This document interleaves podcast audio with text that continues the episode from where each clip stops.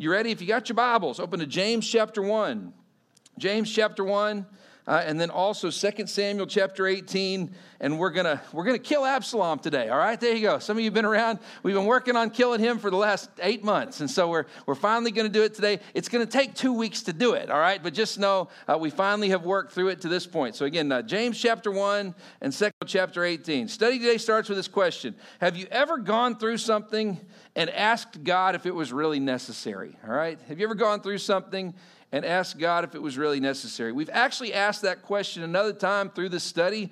It just fits perfectly as the lead-in for today, too. Sometimes we can just get hit with things, and we look at God and go, is it really necessary? Does it have to be this way? Uh, but remember from our studies in the weeks past, God doesn't waste time. God doesn't make junk, all right? And so because of that, uh, if we're going through it, it is something that we are going to be able to use later on. Uh, going through something that's not really necessary. Maybe the best example of that was a movie from the nineteen eighties called The Karate Kid. Do you remember The Karate Kid? All right. The whole point of The Karate Kid, uh, a kid named Daniel LaRusso getting beat up. And I realized the whole thing with Cobra Kai on whether or not Daniel LaRusso was the hero or the villain, actually. All that fun debate. All that. Here, we're going from the original perspective, okay?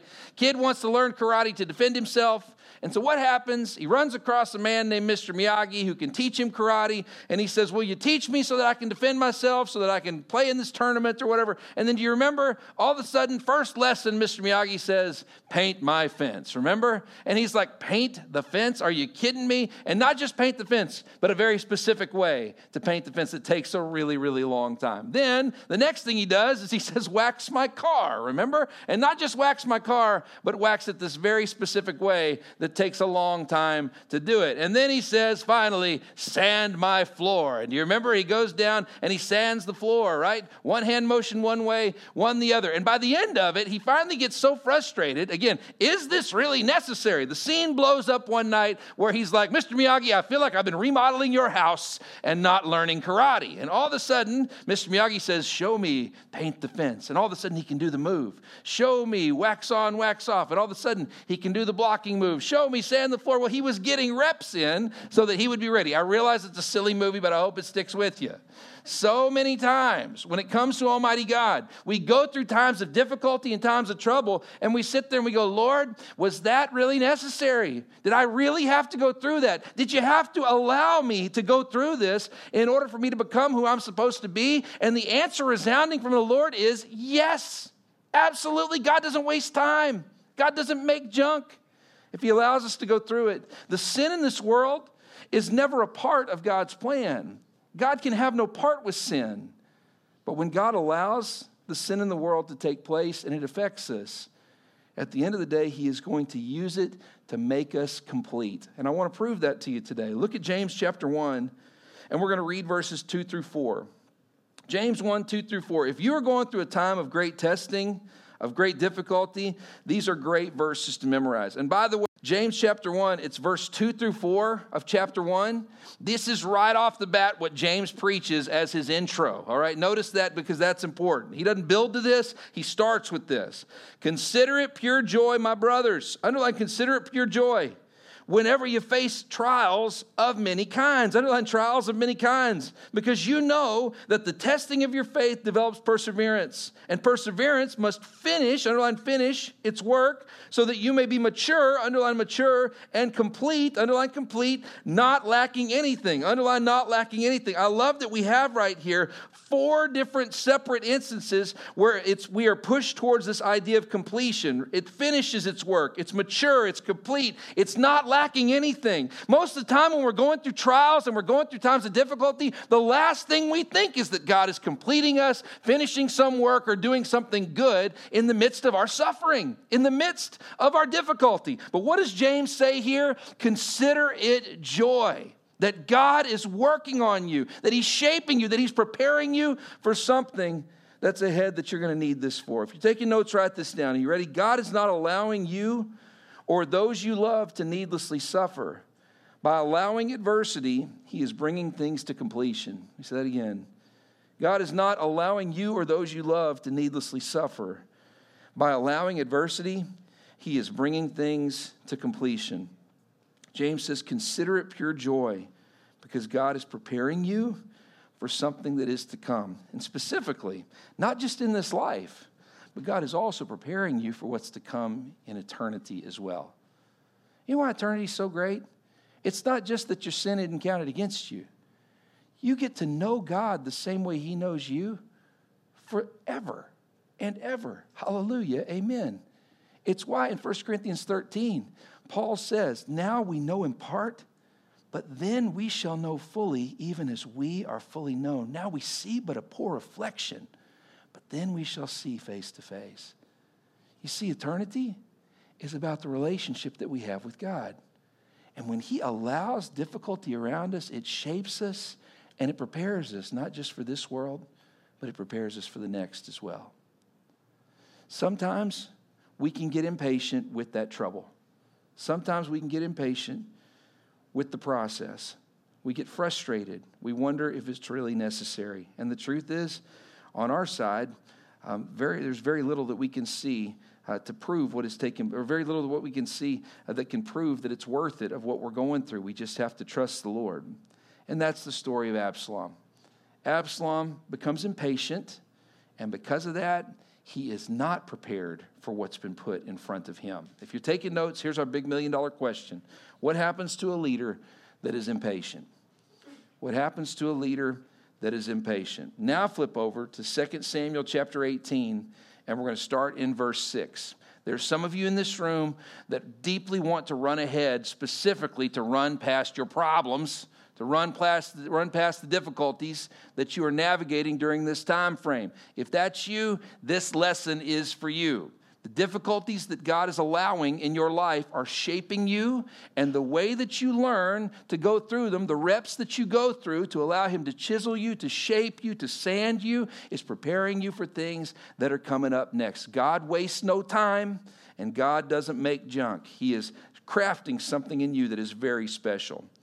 Sadly, with Absalom, he runs ahead, and then we get the death of a whole lot of people, and then he also ends up losing the kingship himself. Look with me, if you will, Second Samuel eighteen, and we're going to see verses uh, six through eight. So last week we had David. David's, remember, he's standing at the gate. He's high-fiving the soldiers as they roll out uh, and, uh, and go off to battle. Fun little side note here for you. Josephus, a famous, uh, a famous uh, uh, historian during that day and time, Um, we don't know this to be one hundred percent fact, but again, Josephus was closer to it than, than any scholar. Um, David most likely has about four thousand men, okay? Absalom has tens of thousands, and so that's what you need to know as we go into this passage. David's got four thousand faithful that have trudged through the uh, that have trudged across the Jordan River with him. Uh, Absalom, he's got tens of thousands. He has the entire army of the nation of Israel uh, where they are coming after them. So four thousand versus tens of thousands. Okay, now look at what happens in uh, uh, in verse uh, verse six. It says, "So the army marched into the field to fight Israel." Underline, the army marched into the field to fight Israel. But the battle took place in the forest of Ephraim. Underlined, the battle took place in the forest of Ephraim. There, the army of Israel was defeated by David's men. four thousand beats tens of thousands. And the casualties that day were great, about twenty thousand men. It says the battle spread out over the whole countryside, but the forest claimed more lives that day than the sword. Underline, the forest claimed more lives that day than the sword. Little history from the passage that we've been going through up until this point.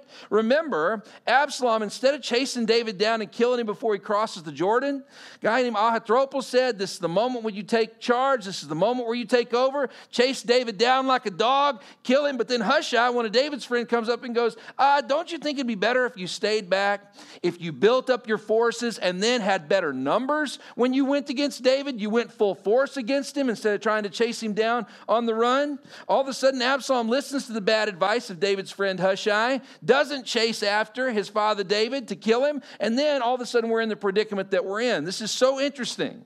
On the day of the battle, Absalom doesn't have the military experience that David and his men have. He has the experience of being a prince. He has the experience of having bodyguards. He has the experience of standing at the city gate and trying to draw people away from his father. In fact, D C terms, dude can campaign. I'm telling you. Dude can campaign. And so guess what? He's great in living rooms. He's got the big, beautiful hair, and I'm telling you, he's there, and I'm telling you, he is, he is one who has a big personality. But as far as the battlefield goes, he has no experience in what he's doing. The Lord has not shaped him in that way. So he runs ahead. And guess what happens? On the day of the battle, he just thinks the math will save him. I got more people. I got more men. The algorithm is in my favor. And so guess what? Every one of us have heard the story of Robin Hood, right? Where did Robin Hood and his men hide out? His merry men, all right? Where did they hide out? Sherwood Forest. I'm telling you, whether it be Absalom's day, Robin Hood's day, or whatever, hiding in the forest, you don't want to fight in the forest. The numbers don't matter if you're in a whole bunch of trees. There's a lot of places for the people to hide. The number doesn't, the numbers don't work, even though the math's in their favor. The math wasn't the most important piece in the circumstance. And four thousand were able to defend themselves against tens of thousands that day. If you're taking notes, write this down. Are you ready? What happens when a leader is impatient? Number one, they fight in the wrong places. They fight in the wrong places. David had story after story. What do you do?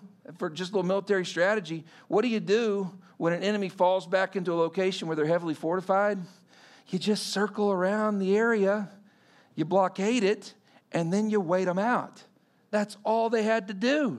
But Absalom had this moment where he was going to be affirmed as the king on the battlefield, where he was going to step up and all of a sudden be affirmed as the leader when he was finally going to be better than his father.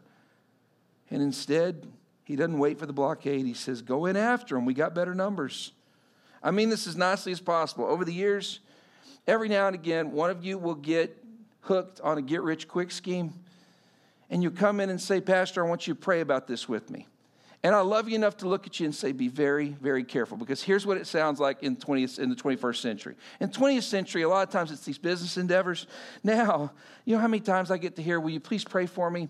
I have this stock idea, and there's this algorithm, and it is foolproof. Buy stocks at just the right time. And can I tell you what I've noticed over the years? It ain't always foolproof. It ain't always foolproof. In fact, I am yet to have the time when somebody struck it filthy rich because of some algorithm they put their faith in. Listen to me. The math is part of it. But you got to be well-rounded enough to understand that the math is a piece of it. It's not the entire story. And that's the way it works with the Lord.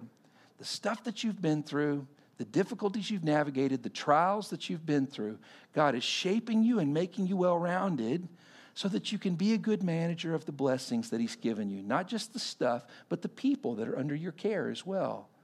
All that shapes you and helps you become who you are. If you're taking notes, write this down. Are you ready? An impatient leader tunnels on one issue, leaving themselves exposed on other fronts.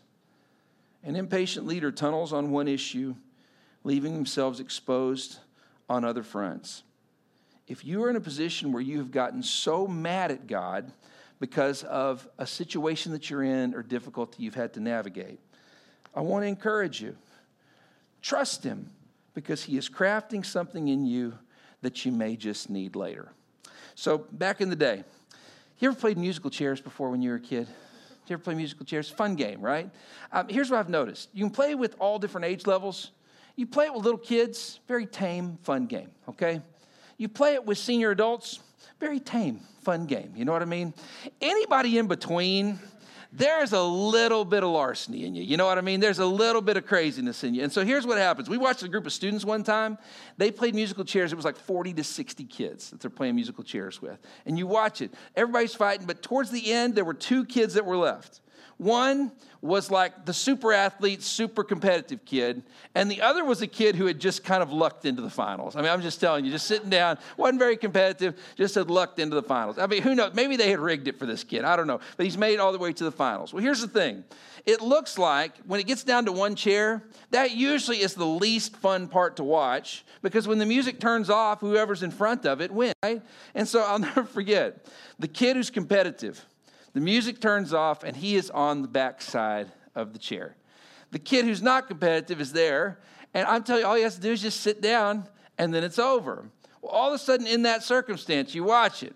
This kid, we're all watching, there's like, oh, okay, the kid's going to win. They rigged it for him, right? All of a sudden, music stops, kid turns around and smiles. The competitive kid grabs the chair, picks it up, and chucks it to the other side of the room.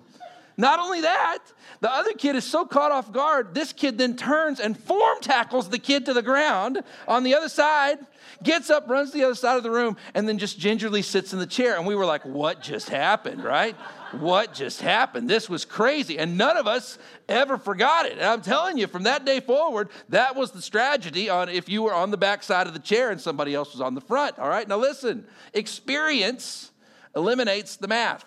Okay, our experience is a piece to the puzzle just as much as the math is. In this circumstance, if the Lord is crafting something in you, don't be the one that goes, why do I have to paint the fence? Why do I have to wax the car? Why do I have to sand the floor?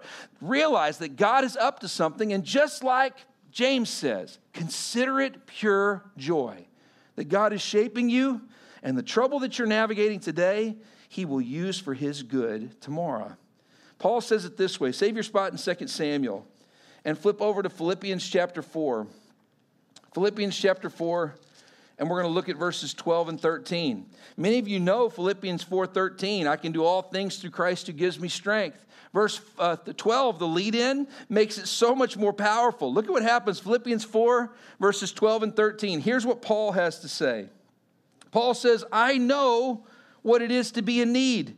And I know what it is to have plenty. I've learned that the secret of being content in any and every situation, whether well-fed, whether uh, uh, whether hungry, whether living in plenty or in want, I can do all things through Christ, or I can do everything through him who gives me strength. Now stop right there for just a minute. Paul says very powerfully, when it comes to Almighty God and the difficulties that we go through, he said, I know what it's like to be in the valley, and I know what it's like to be on top of the mountain. I've had both those experiences. God has shaped my worldview through the things I've navigated. I know what it is to have plenty. I know what it is to be in want. And he says, you know what I've learned? I can do everything through Christ who gives me strength. God is the one ultimately that I look to. He is the one who in whom my faith resides. Amen? That's the picture. When you're going through that difficult time and you just go, Lord, is this really necessary? I feel like I'm crawling towards the oasis like a, like a, like a man who's thirsty in the desert. Why in the world do I have to go through this? James says, consider it joy because God is crafting something in you that you're going to need later. It begs the question, allowed God to bring you fresh perspective in the wake of your difficulties? Have you allowed God to bring you fresh perspective in the wake of your difficulties? Or do you just stand there with your arms crossed at him and go, until you tell me why I had to go through this, I'm not moving? If that's you, then you're going to miss out on the joy of James chapter one. There is joy in realizing God is shaping me. God is shaping my journey. He's preparing me for something that's ahead. And if you sit there with your arms crossed or you stick your fist up his nostril and say, until you prove to me that this was this was needed, I'm not moving forward, then I'm telling you, you're going to end up wasting your life.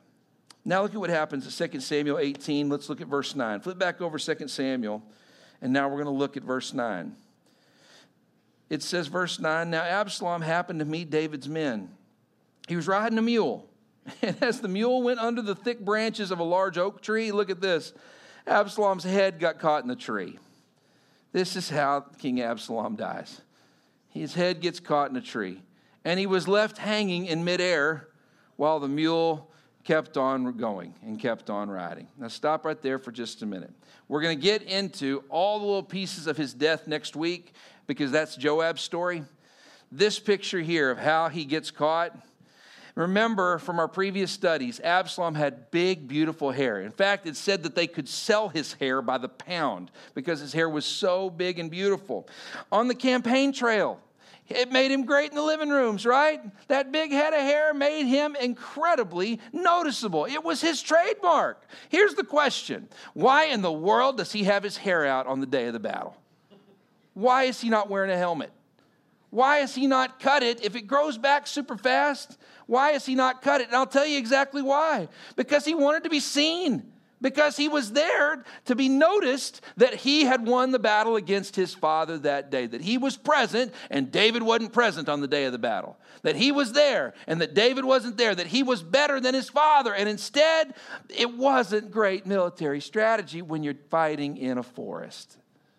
So this thing that was such a strength had become a snare. If you're taking notes, write that down. That's our second point. What happens to a leader that's impatient? Number one, they fight in the wrong places. And number two, their strengths become snares.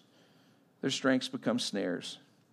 There are some of you in this room, and God has deeply gifted you, deeply, to the point that you can lean on that giftedness, and it covers over your deficiencies on the other side.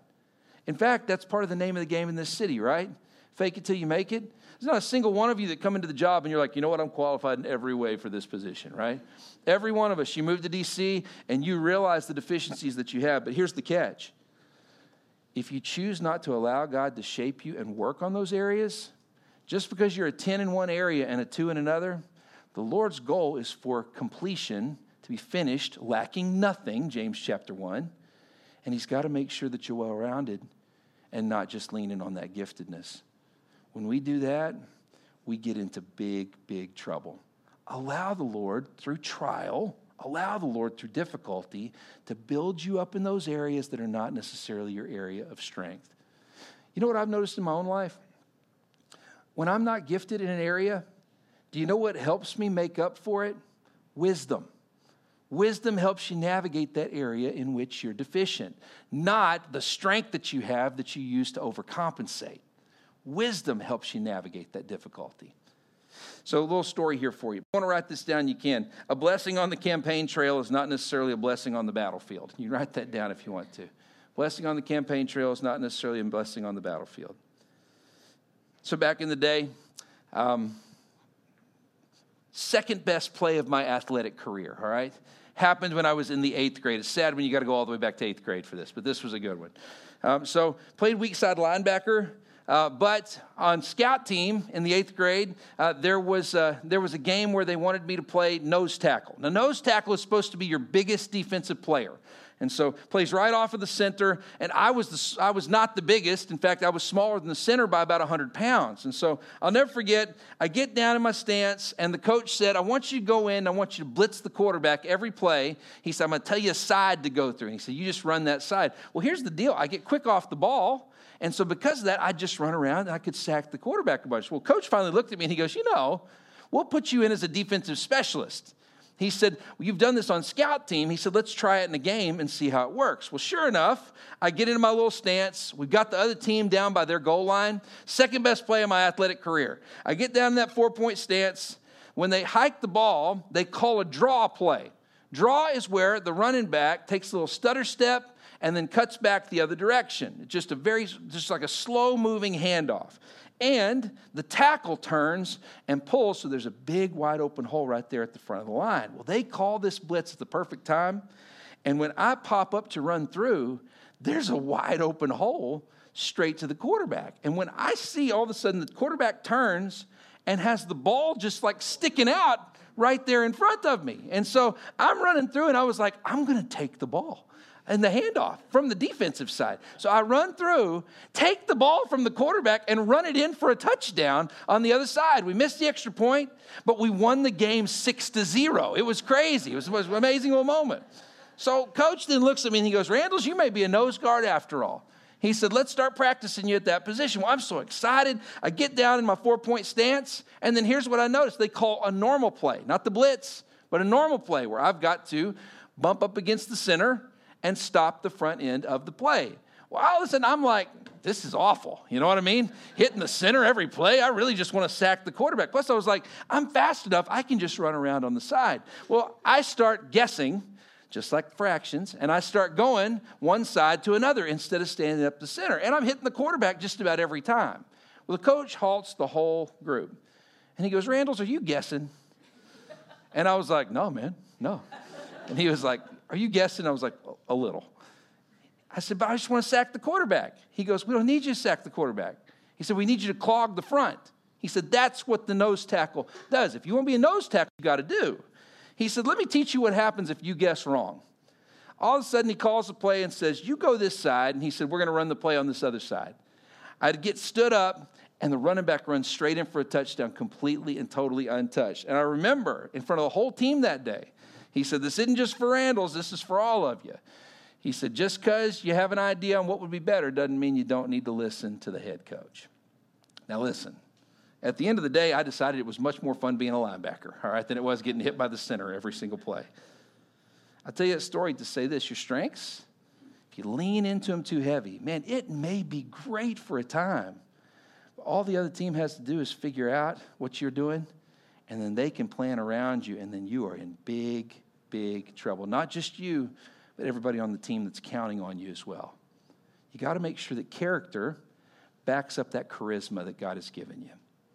Um, by the way, a little great verse here. Save your spot in Second Samuel. Flip over to Proverbs twenty-nine.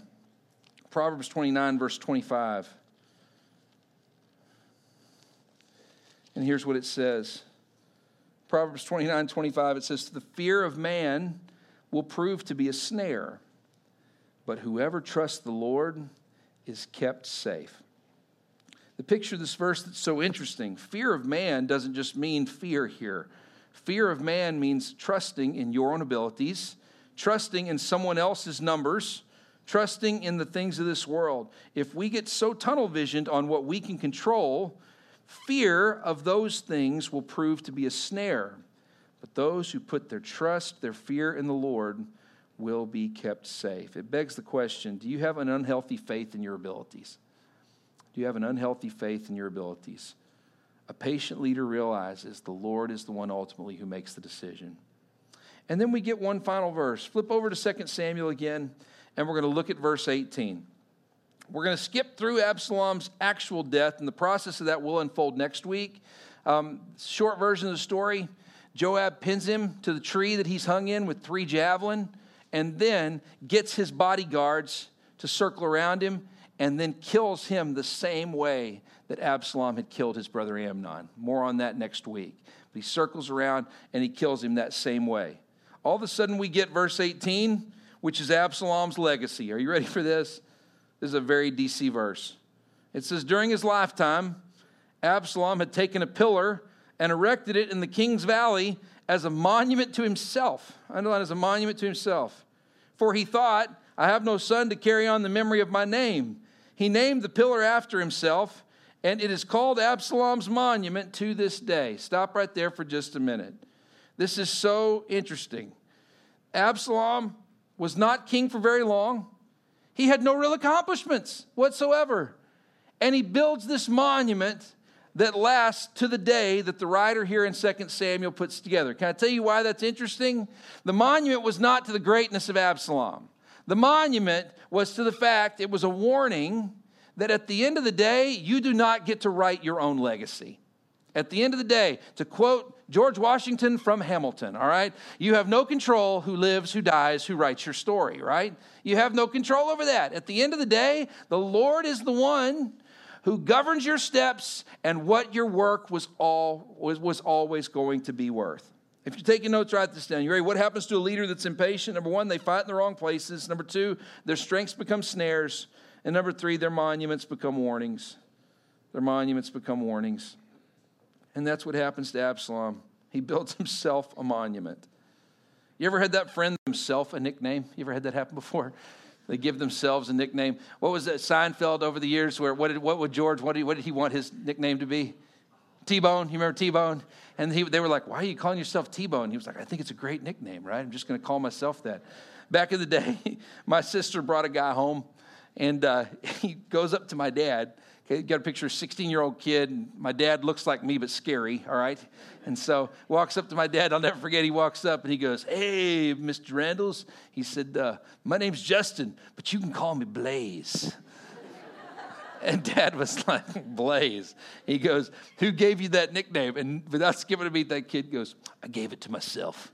And it was just like, okay. That actually blessed Dad because he was like, okay, so it's not drug-related. It's just idiot-related, okay? That, that's how it works, right?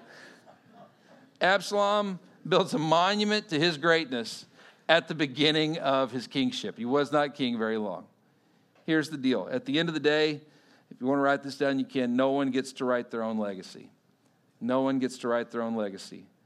Part of being a patient leader is realizing I do what God wants me to do every single day.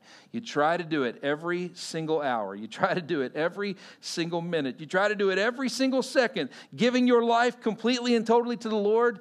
And at the end of your life, He is the one who writes your story and decides what is or is not eternal.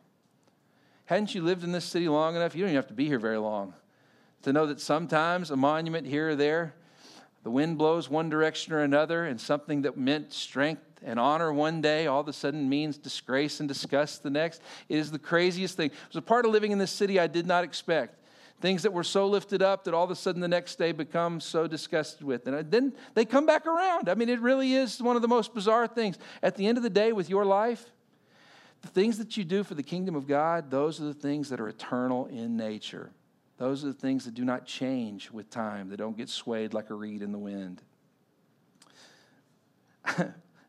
You're going to get at the end of the service an update on Slovakia and the mission trip that we've been doing. We get to go one year. We got to go to Prague and uh, walk the Charles Bridge. And uh, if you've ever been to Prague before, it's amazing. The Slovakia mission trip, uh, we've done eight years here at Waterfront. Every year we've gone. And we pick a different city to go sightsee in every year. So Prague was this particular year, just not too far. One day of sightseeing for a whole week of mission. I'll never forget, we're walking the Charles Bridge. And on the Charles Bridge, this beautiful bridge, there's a, there are three statues of kings. And they were the kings during the time period that the Charles Bridge was being built. Uh, two kings, name's Charles on one side, and then in the middle is King Wenceslas. Some of you know him from the Christmas song, Good King Wenceslas. He's in the middle. I'll never forget, we're with our guide, who was a pastor. His dad was the First Baptist Church in Prague years ago. His brother was during the communist era. He was our guide as we're walking through. Doctor Schultz, then we see these statues of these three men. And as we're walking by, one of the Charleses is being spit on by the people who walk by on the bridge. And I remember I looked at Doctor Schultz and I was like, they're spitting on that statue. And he goes, it's good luck. I said, it's good luck to spit on that king? I said, how old is he? And he goes, well, he made a very bad mistake six hundred years ago. It's like six hundred years ago. He said in fourteen fifteen, he said he had offered asylum to a preacher named John Huss. John Huss is the one who came up with the ideas that would, again, translate one hundred years later for Martin Luther, that would become the ninety-five Theses on the door of the Catholic Church. And so all that to say, he goes, John Huss was betrayed by that king. He said uh, they turned him in, burned John Huss at the stake. And he said, so they spit on the statue for good luck to this day. I said, so do all these people know that story? He goes, no. He goes, they just know a lot of people spit on that statue and it's good luck. I tell you that to say this. I highly doubt that when they were building the bridge, that one of the King Charleses was like, man, I hope someone spits on my statue every day for six hundred years, right?